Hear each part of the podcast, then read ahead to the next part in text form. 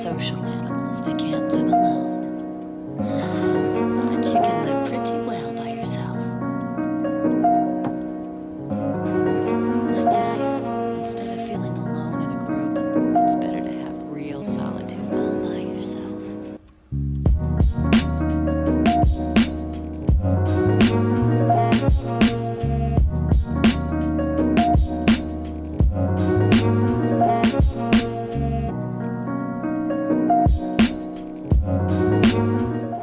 Eccoci qui tornati, sempre su Film Spotting, per parlare appunto di Lucifer. Lucifer Morningstar, questo è il nome e cognome del diavolo, come l'abbiamo conosciuto nella serie tv appunto Lucifer. E ehm, questa serie tv deriva da un eh, fumetto, da un fumetto della Vertigo, eh, scritto da Mike Carey.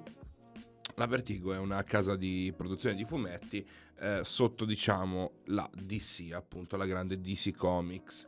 Era nato come un personaggio comprimario del fumetto Sandman, ma in realtà poi ha preso diciamo una, una strada solitaria all'interno del, del mondo dei fumetti e ancora oggi sono presenti alcuni fumetti dedicati a lui.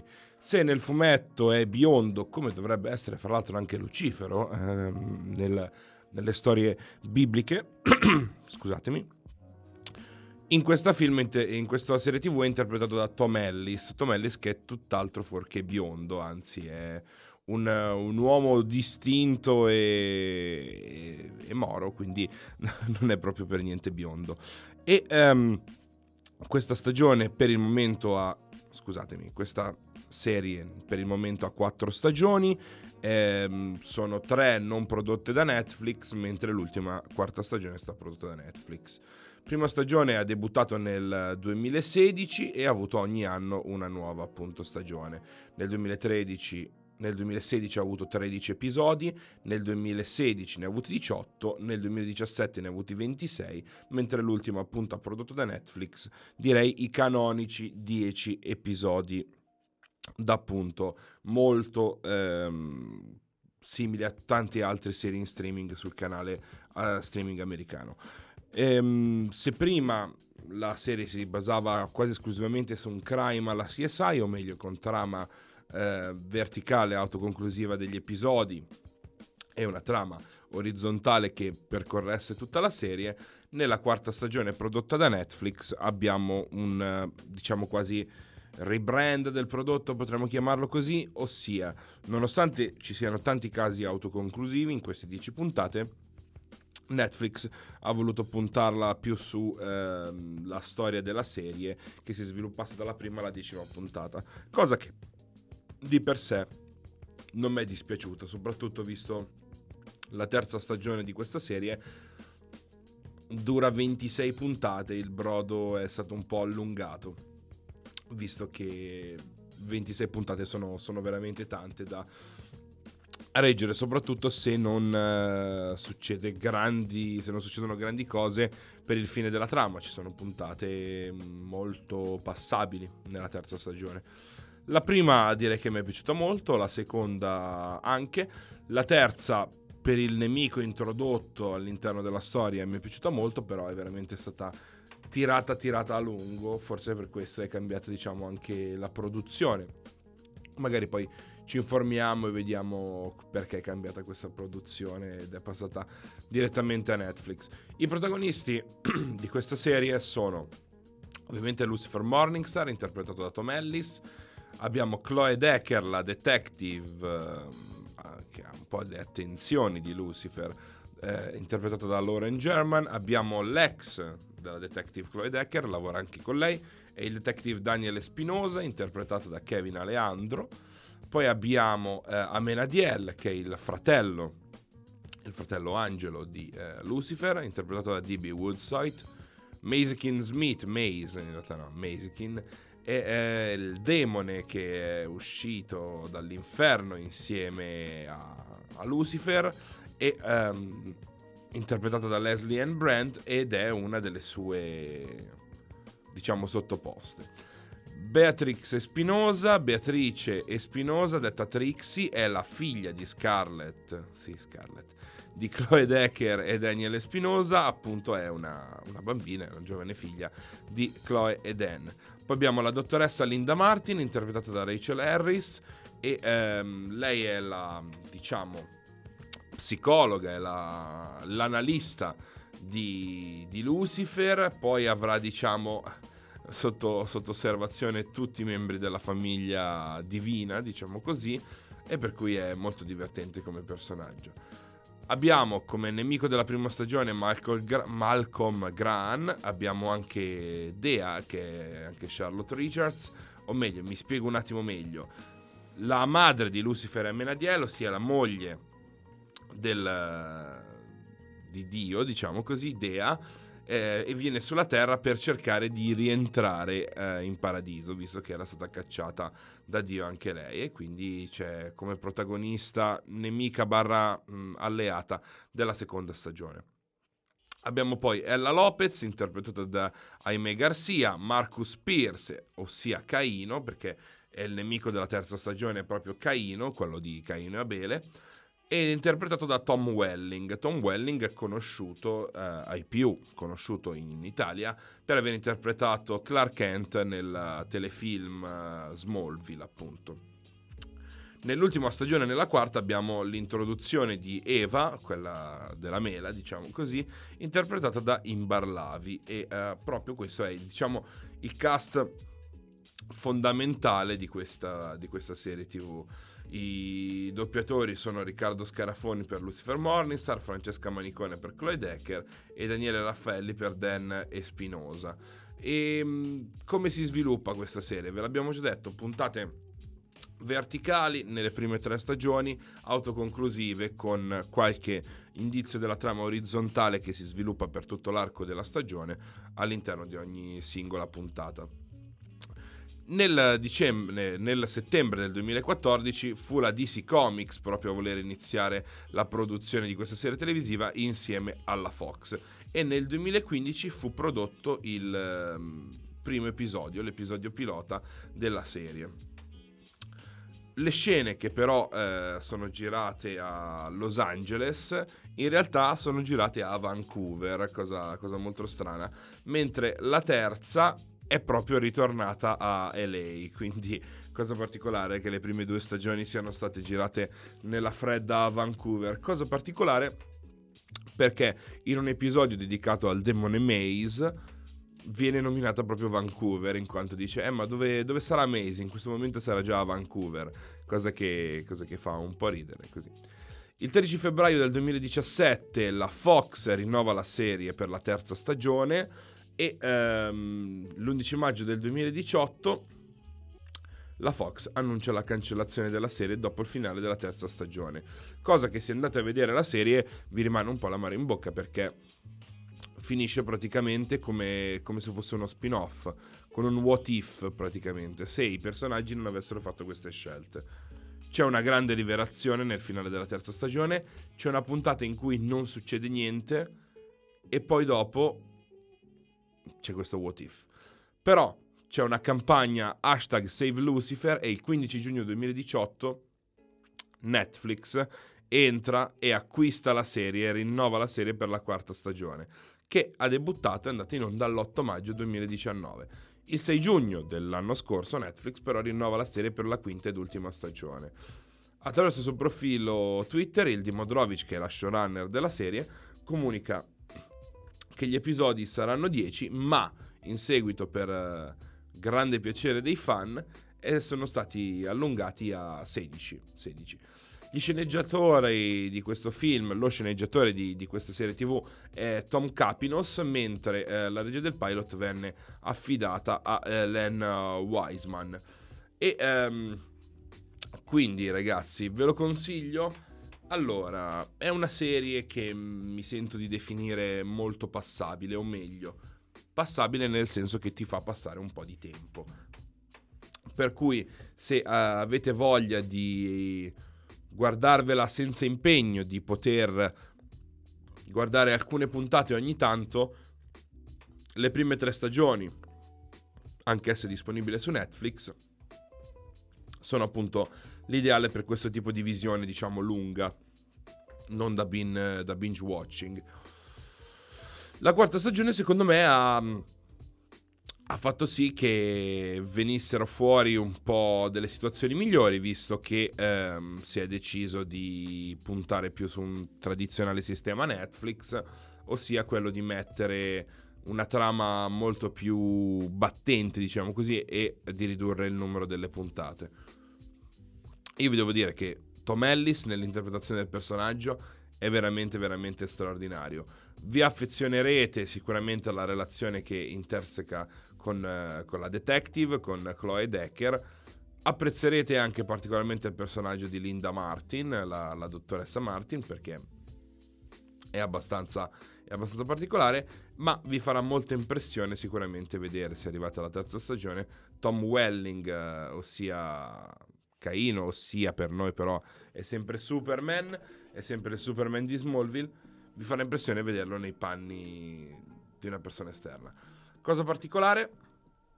Questo personaggio, essendo parte dell'universo DC, ha partecipato al grande evento che ripartirà il 14 di gennaio, che è Crisi sulle Terre Infinite, ehm, ossia diciamo quel, quel grande incontro fra tutti gli eroi DC appartenenti al, alle serie tv. Diciamo che è un Avengers Endgame della, della DC sulle serie tv. Difatti si ritroveranno, e si sono già ritrovati per le prime puntate, Flash, si ritroveranno poi DC Legends of Tomorrow, Batwoman e eh, Arrow e anche Supergirl, li ho detti tutti, all'interno di questa serie che combatterà in modo da far combattere tutti gli eroi contro l'anti-monitor. Magari ne parleremo. Cosa molto particolare però che ho trovato di, di quella serie è che, ehm, poi vi spiego perché vi sto parlando di questa serie, ehm, più che altro ho trovato molto particolare il fatto che non fosse una miniserie con il nome, diciamo, DC eh, Crisis on Infinite, on Infinite Earths, ma in realtà ogni avanzamento di trama era dato in ogni puntata delle singole serie. Quindi una puntata era in Flash, una puntata era in Batwoman, una puntata era in DC Legends of Tomorrow e così via. Quindi l'ho trovata una scelta molto, molto particolare. All'interno di questa miniserie, diciamo, com- composta da tanti episodi di vari supereroi, appare anche il nostro Lucifer. Um, in, diciamo, chiamato da John Constantine, John Constantine che è diciamo il, ehm, il viaggiatore del paranormale all'interno del mondo DC e quindi gli chiedono lui, al nostro Lucifer gli viene chiesto un lasciapassare per il, per il purgatorio, tant'è quindi che andranno poi nel purgatorio grazie a questa carta di, di Lucifer che farà sì di, di, poterli fare entrare lì e quindi si vede solo in questo ehm, universo parallelo, in questa terra parallela, in quanto in questa serie vengono distrutte tutte le terre parallele, per questo eh, crisi sulle terre infinite, proprio perché le terre sono infinite e eh, niente, solo questo viene, viene inserito in questa, in questa scena. È molto presente nel film, nel film ragazzi, non ce la faccio mai, nella serie tv il, la musica, in quanto Lucifer è un personaggio che canta e suona molto spesso. Questo cosa vuol dire? Che Tom Ellis però non, non suona davvero il piano, ma in realtà canta sempre tutte le canzoni che, che vengono fatte. Almeno un paio a puntate ci sono, quindi complimenti, complimenti. L'attrice che interpreta Maze, Leslie Brandt, adora le lezioni e le scene di lotta, proprio perché è lei, è, è lei a interpretarle. Pochi anni fa c'era Tom, Tom Ellis e partecipa, ha partecipato a una convention a Roma per la Fox, quindi beati voi che siete magari riusciti ad andare a vedere questo, questa convention. Non eh, credo che ci sarà modo di vederlo prima della quinta stagione qua in Italia. I compleanni degli attori eh, sono, hanno più o meno tre protagonisti di Lucifer, hanno la stessa età e li compiono tutti a novembre, sì, perché Tom Ellis, ossia Lucifer, Lauren German, Chloe Decker e Amy Garcia sono tutti classe 1978 e quindi è una, una cosa particolare, tutti di novembre, mentre Leslie Brand, sempre del 78, è del 2 dicembre, quindi per poco non rientrava anche lei nella categoria dei nati di novembre ragazzi, molto, molto carina questa serie TV, non, non è una cosa così particolare, però la cosa particolare è che se Tom Ellis interpreta il diavolo in questa serie, lui nella vita vera è il figlio di un predicatore battista, appunto così. Ha avuto un'educazione, molto, molto religiosa. Nella vita vera ha avuto una cotta per sua madre, mi spiego meglio, così sembra una cosa bruttissima. Allora, no, eh, l'attrice Trisha Elfer che interpreta eh, la madre di Lucifer in, eh, appunto nella serie tv ha avuto una cotta per lei proprio quando recitava nella serie Battlestar Galactica quindi diciamo che ha avuto un innamoramento per l'attrice che interpretava sua, sua madre sul grande, sullo schermo, diciamo così. È cosa un po', po particolare, dai, diciamo, diciamo così. E il suo cibo preferito sono hamburger e patatine, mentre a colazione la pancetta e ama bere birra. In realtà eh, Tom Ellis, dal fisico che mostra nelle serie tv, non è, non è così, diciamo, eh, non te lo aspetti così disattento alla sua alimentazione, ma, ma tant'è, ma tant'è. Allora ragazzi, cosa dire? Ci lasciamo con una bella canzone sempre sulla California e poi dopo torniamo con i film del decennio e questa volta è La La Land il protagonista di questo, di questo spazio. Ci lasciamo con California Dreaming dei Mamas and Papas.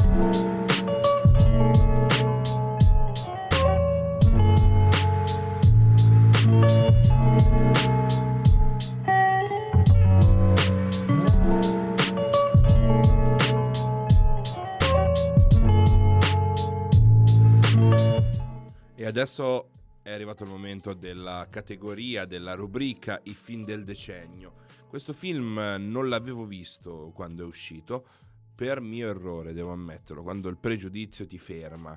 Um, io non amo particolarmente i film musical, ma questo è un film che va oltre la sua categoria. Questo è un film che esce dagli schemi predeterminati di quello che può essere un musical e diventa una bellissima pellicola. Stiamo parlando di La La Land, dedicato ai folli e ai sognatori, questo è il titolo che trovate anche in eh, copertina.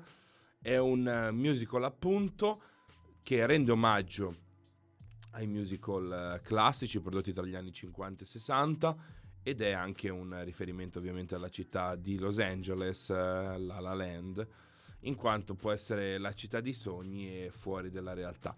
Questo film è stato diretto da Damien Chazelle, autore anche di Whiplash, uno, un filmetto musicale, uno come nient'altro, no, bellissimo, e ha i protagonisti principali in Ryan Gosling nel ruolo di Sebastian Wilder e eh, di Emma Stone nel ruolo di Mia Dolan. Abbiamo anche John Legend che interpreta Keith, John Legend proprio il cantante. Abbiamo anche J.K. Simmons nel ruolo del padrone della locanda, diciamo il padrone del, del locale dove suona Sebastian Bill. E um, questo film appunto è nel 2017 e del 2017 agli Oscar ha ricevuto 14 candid- candidature vincendone 6, 6 statuette. Si è giudicato anche 7 Golden Globe su 7 candidature e il premio del pubblico al Toronto Film Festival. Ha debuttato però in anteprima alla 73esima mostra del cinema di Venezia e in quell'occasione Emma Stone ha vinto la, Volp, eh, la Coppa Volpi per la migliore interpretazione femminile. Complimenti, complimenti, tutti meritati, tutti meritati questi premi, veramente un film che non, che non ti aspetti. La trama è molto semplice.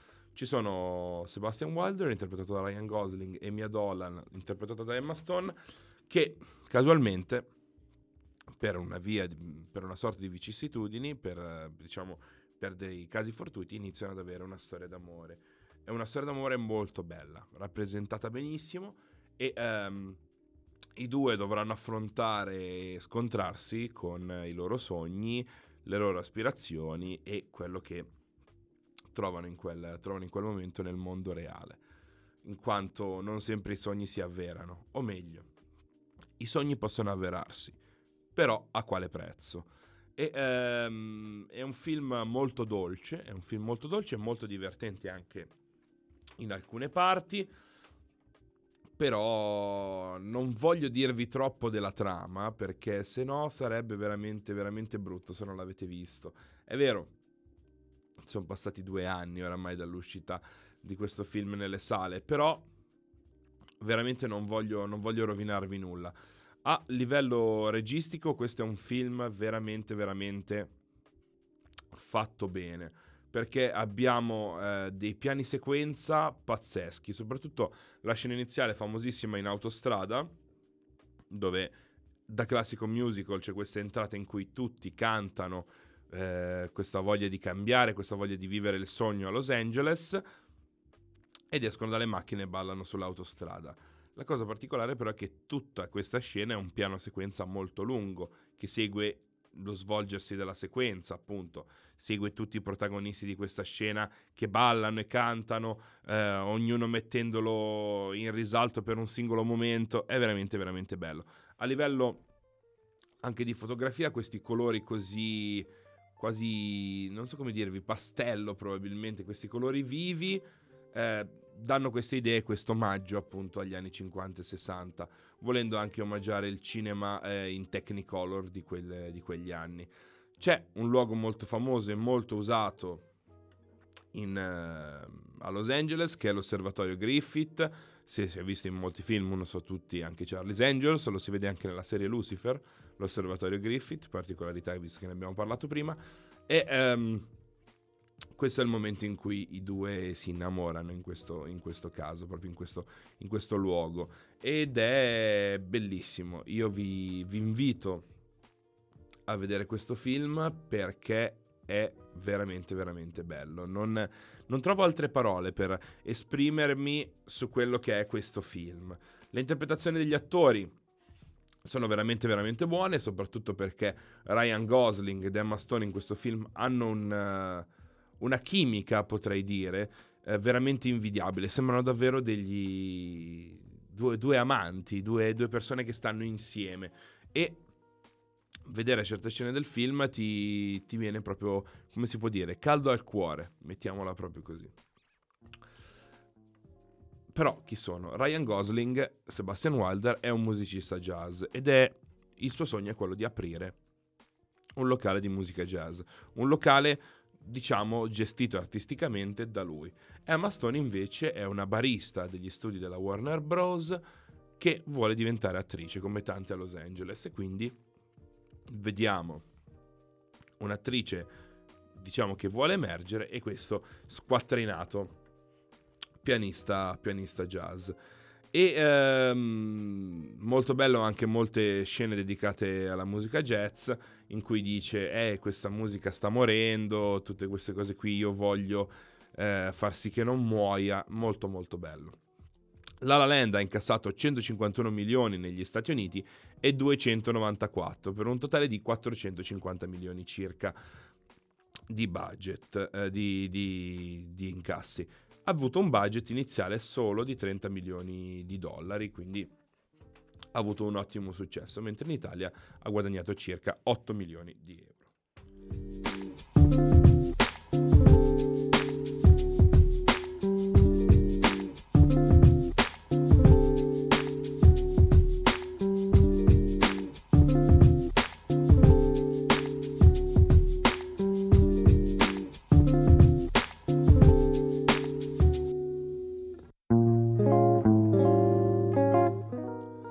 La critica ha accolto ehm, molto bene questo film e non poteva essere altrimenti.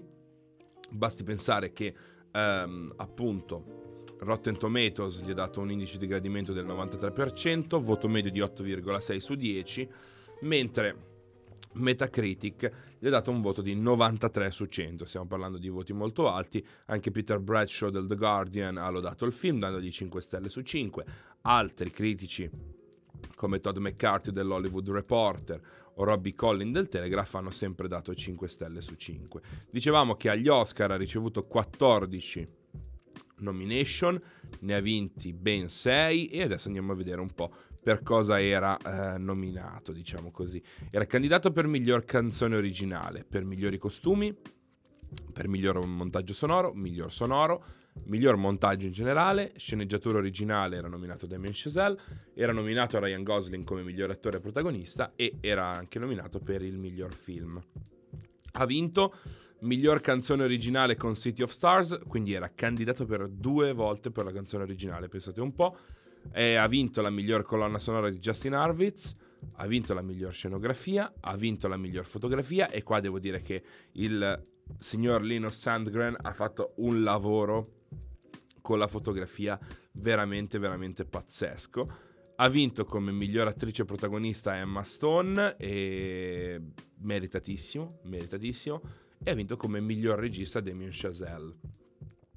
Complimenti, complimenti a Damien Chazelle che sta tirando fuori dei film veramente, veramente straordinari a partire da Whiplash e ha seguito proprio questo La La Land l'anno scorso ha debuttato, scusatemi, due anni fa, nel 2018, ha fatto uscire anche First Man, sempre con Ryan Gosling, First Man, che è un uh, film in cui si parla appunto del primo uomo sulla Luna di Neil Armstrong, diciamo così.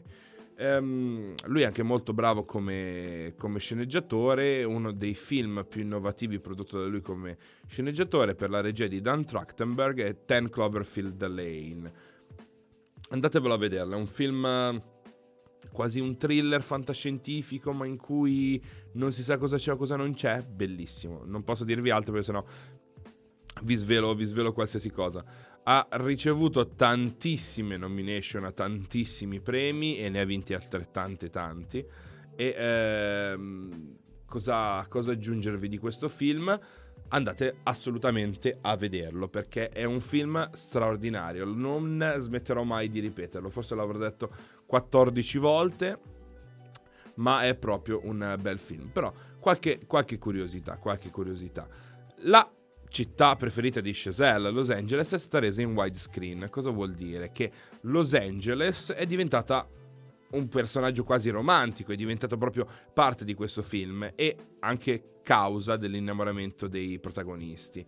E appunto il regista e sceneggiatore l'ha considerata come una musa, come questo traffico pazzesco, questi sogni che si alimentano, questa città che brucia tutto ma crea sempre qualcosa di nuovo e lo dice anche Ryan Gosling in una scena parlando del jazz e ehm, la gira proprio in widescreen perché vuole farla apparire più grande e spettacolare. Widescreen è una tecnica appunto che allarga il campo della cinepresa.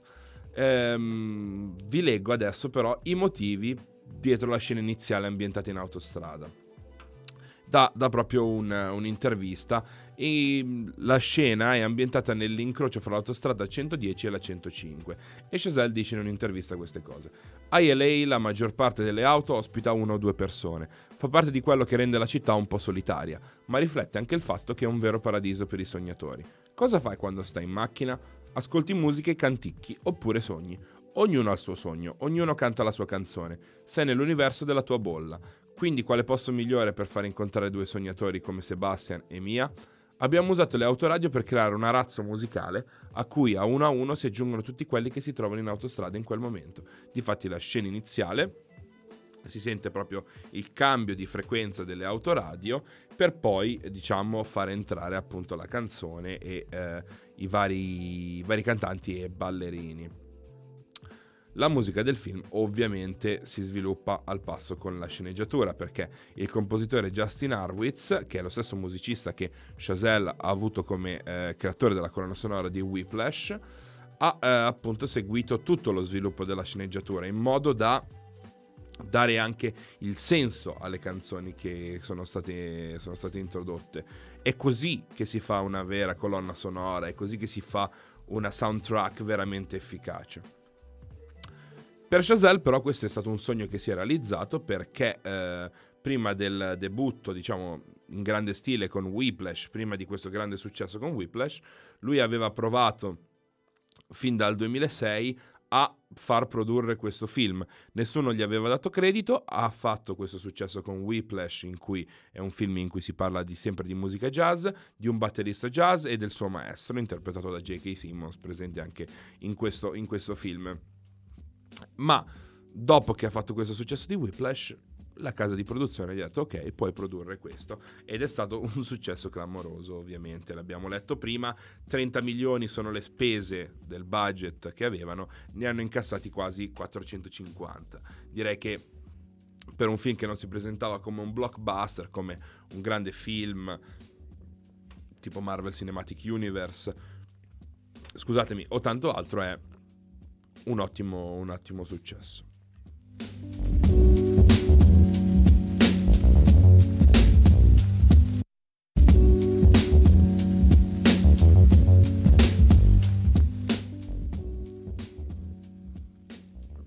Sono Ryan Gosling ed Emma Stone i nuovi Fred uh, Fred e Ginger?